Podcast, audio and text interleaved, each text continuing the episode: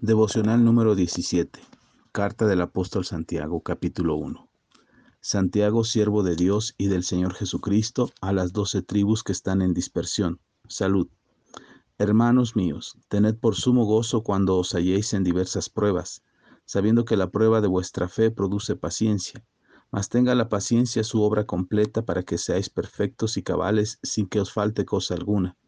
Y si alguno de vosotros tiene falta de sabiduría, Pídala a Dios, el cual da a todos abundantemente y sin reproche, y le será dada.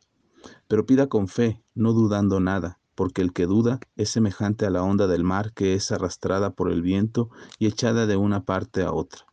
No piense pues quien tal haga que recibirá cosa alguna del Señor. El hombre de doble ánimo es inconstante en todos sus caminos. El hermano que es de humilde condición, gloríese en su exaltación, pero el que es rico en su humillación porque él pasará como la flor de la hierba, porque cuando sale el sol con calor abrasador, la hierba se seca, su flor se cae y perece su, su hermosa apariencia, así también se marchitará el rico en todas sus empresas. Bienaventurado el varón que soporta la tentación, porque cuando haya resistido la prueba, recibirá la corona de vida que Dios ha prometido a los que le aman. Cuando alguno es tentado, no diga que es tentado de parte de Dios, porque Dios no puede ser tentado por el mal, ni Él tienta a nadie, sino que cada uno es tentado cuando de su propia concupiscencia es atraído y seducido. Entonces la concupiscencia, después que ha concebido, da a luz el pecado, y el pecado siendo consumado, da a luz la muerte. Amados hermanos míos, no erréis. Toda buena dádiva y todo don perfecto desciende de lo alto, del Padre de las Luces, en el cual no hay mudanza ni sombra de variación. Él de su voluntad nos hizo nacer por la palabra de verdad, para que seamos primicias de sus criaturas. Por esto, mis amados hermanos, todo hombre sea pronto para oír, tardo para hablar, tardo para irarse, porque la ira del hombre no obra la justicia de Dios, por lo cual, desechando toda inmundicia y abundancia de malicia, recibid con mansedumbre la palabra implantada, la cual puede salvar vuestras almas. Pero sed hacedores de la palabra, no tan solamente oidores, engañándoos a vosotros mismos. Porque si alguno es oidor de la palabra, pero no hacedor de ella, este es semejante al hombre que considera en su espejo su rostro natural, porque él se considera a sí mismo y se va, y luego olvida cómo era. Mas el que mira atentamente en la perfecta ley, la de la libertad, y persevera en ella, no siendo oidor olvidadizo, sino hacedor de la obra, éste será bienaventurado en lo que hace. Si alguno se cree religioso entre vosotros y no refrena su lengua, sino que engaña su corazón, y la religión del tal es vana. La religión pura y sin mácula delante de Dios el Padre es esta, visitar a los huérfanos y a las viudas en sus tribulaciones y guardarse sin mancha del mundo. Empezamos la lectura de la carta del apóstol Santiago.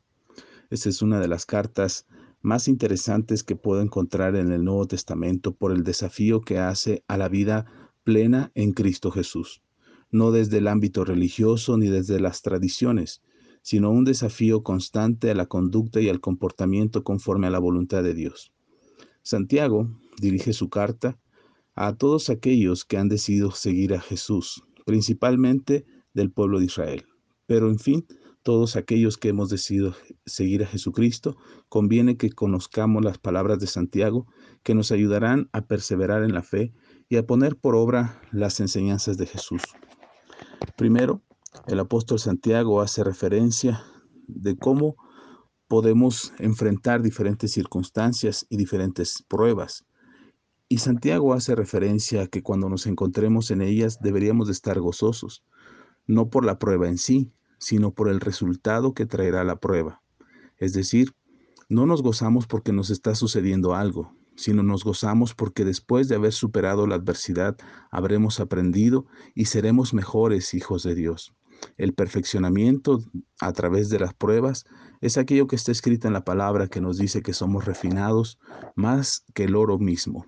El oro para ser puro y ser eh, de mejor valor tiene que ser pasado por fuego para quitar todas las impurezas. Las pruebas que nosotros vivimos son precisamente eso. ese perfeccionamiento para que no nos falte absolutamente nada. Y a veces nos hace falta sabiduría. El mismo Santiago nos aconseja que le pidamos a Dios.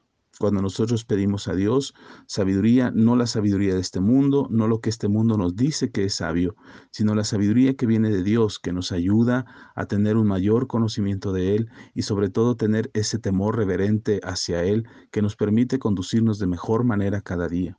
Cuando Santiago dice que le pidamos sin, sin dudar, es porque Él asegura y la palabra de Dios nos asegura que esta sabiduría que viene de Dios nos hace mejores, nos hace mejores en nuestras decisiones y en la búsqueda de todo corazón de aquel que lo hizo todo perfecto. Y si nosotros pedimos, no dudemos, dice Santiago, porque el que duda, este, este ejemplo que da de que somos como las olas, aquellos que dudan serán como las olas llevados por el viento de un lado a otro, así nosotros cuando ponemos en duda no el poder de Dios, sino que dudamos que nuestra petición tenga respuesta, es cuando nos encontramos con una falta de fe. Les hemos enseñado y repetido constantemente que la oración que hacemos no es para convencer a Dios de que haga algo por nosotros. No es, no es presentarle nuestra lista de peticiones creyendo que lo convenceremos si somos repetitivos e insistentes respecto a lo que pedimos, sino que la oración es un acto de convicción, de acercarnos a Dios, de confiar en Él, y cada vez que oramos nos estamos convenciendo a nosotros mismos de que Dios puede hacerlo. Nosotros oramos no para convencer a Dios, Oramos para convencernos a nosotros mismos, para que la fe no nos falte, para que no dudemos de que Dios puede hacer lo que nosotros le estamos pidiendo, en su infinita misericordia y voluntad. Después nos habla de la tentación. La tentación no viene de Dios. Hay una diferencia entre una tentación y una prueba. La prueba nos perfecciona. La tentación nos hace caer en pecado y nos aleja de Dios.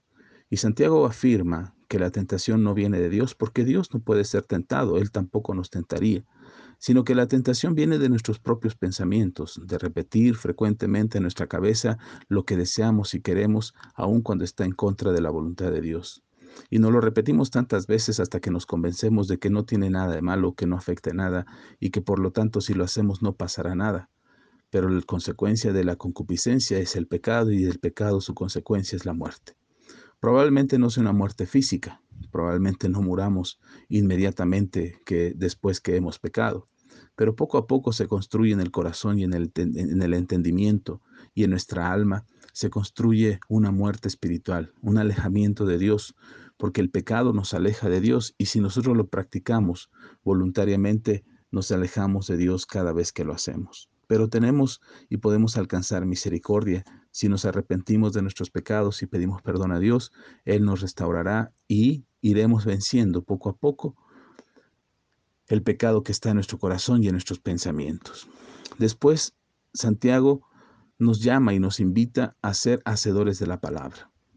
Conocer la palabra es importante. Los devocionales que estamos teniendo es para aprender de lo que dice la palabra y conocer mejor los mandamientos del Señor para vivir conforme a ellos no desde la religiosidad, no desde el fanatismo religioso, sino con una convicción en el corazón que lo que está escrito en la palabra de Dios es bueno para nosotros, nos ayuda a mejorar y a cambiar nuestra manera de ver la vida y sobre todo nuestra conducta hacia Dios y hacia los demás. Por eso cuando nos volvemos hacedores de la palabra, estamos cambiando nuestro comportamiento.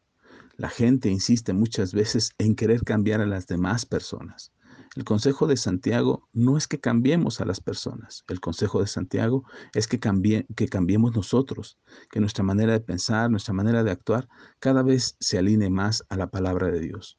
La palabra de Dios es nuestra guía de conducta, de moral, de ética, de comportamiento hacia los demás y sobre todo de nuestro acercamiento a Dios. Conocer a Dios nos acerca a Él. Y cuando nosotros escuchamos la palabra de Dios y la ponemos por obra, practicamos lo que en ella está escrito, mejorará nuestro comportamiento y superaremos las pruebas, nos mantendremos firmes, nos mantendremos, nos mantendremos seguros y con fe acerca de lo que Dios quiere hacer en nuestras vidas. Que el consejo de Santiago nos ayude a mejorar nuestro comportamiento y nos dé hambre y pasión por acercarnos a Dios, por buscarle, por hacer su voluntad, por vivir más apegados a lo que dice su palabra. Y eso mejorará siempre nuestro comportamiento. Oremos pues. Padre, te pido perdón, porque si en algún momento yo he dudado de que tú harás un milagro por mí, te pido perdón, porque la duda no me ayuda. La duda me perjudica, me aleja de ti, enfría mi corazón y mi alma. Mi fe se debilita cuando doy lugar a la duda. Y nada recibiré si yo estoy dudando de que tú lo puedes hacer. Por eso hoy te pido perdón por las veces que he dudado y por las veces que he pensado que tú no escuchas mi oración. Tú estás atento a lo que yo oro. Estás pidiendo desde el cielo, Señor Jesús, intercediendo ante el Padre para que mis oraciones sean escuchadas. Y aunque no sé orar y aunque no sé pedir, sé, Señor, que tú me favoreces y me ayudas. Hoy te pido perdón por las veces que he dudado y por las veces que he pensado que no tendrás una respuesta para mí. Ayúdame a creer, fortalece mi fe, hazme ver el milagro maravilloso que estoy esperando que suceda. No quiero ser, Señor, alguien que se deja llevar por sus pensamientos para caer en pecado constantemente. Yo quiero ser alguien que sujeta sus pensamientos a ti, a tu voluntad, a lo que tú quieres para mí, para que mis, mis pensamientos y las concupiscencias de mi, de mi cabeza no me lleven a pecar, sino que yo pueda arrepentirme del pecado y alejarme completamente de él. Quiero ser un hacedor de tu palabra. Quiero hacer lo que tu palabra dice. Quiero aprender de ella, crecer, madurar, ejercer mi fe conforme a lo que está escrito en la palabra de Dios. Y a través de ello, Señor, superar las tribulaciones, las adversidades, para que yo sea una mejor persona.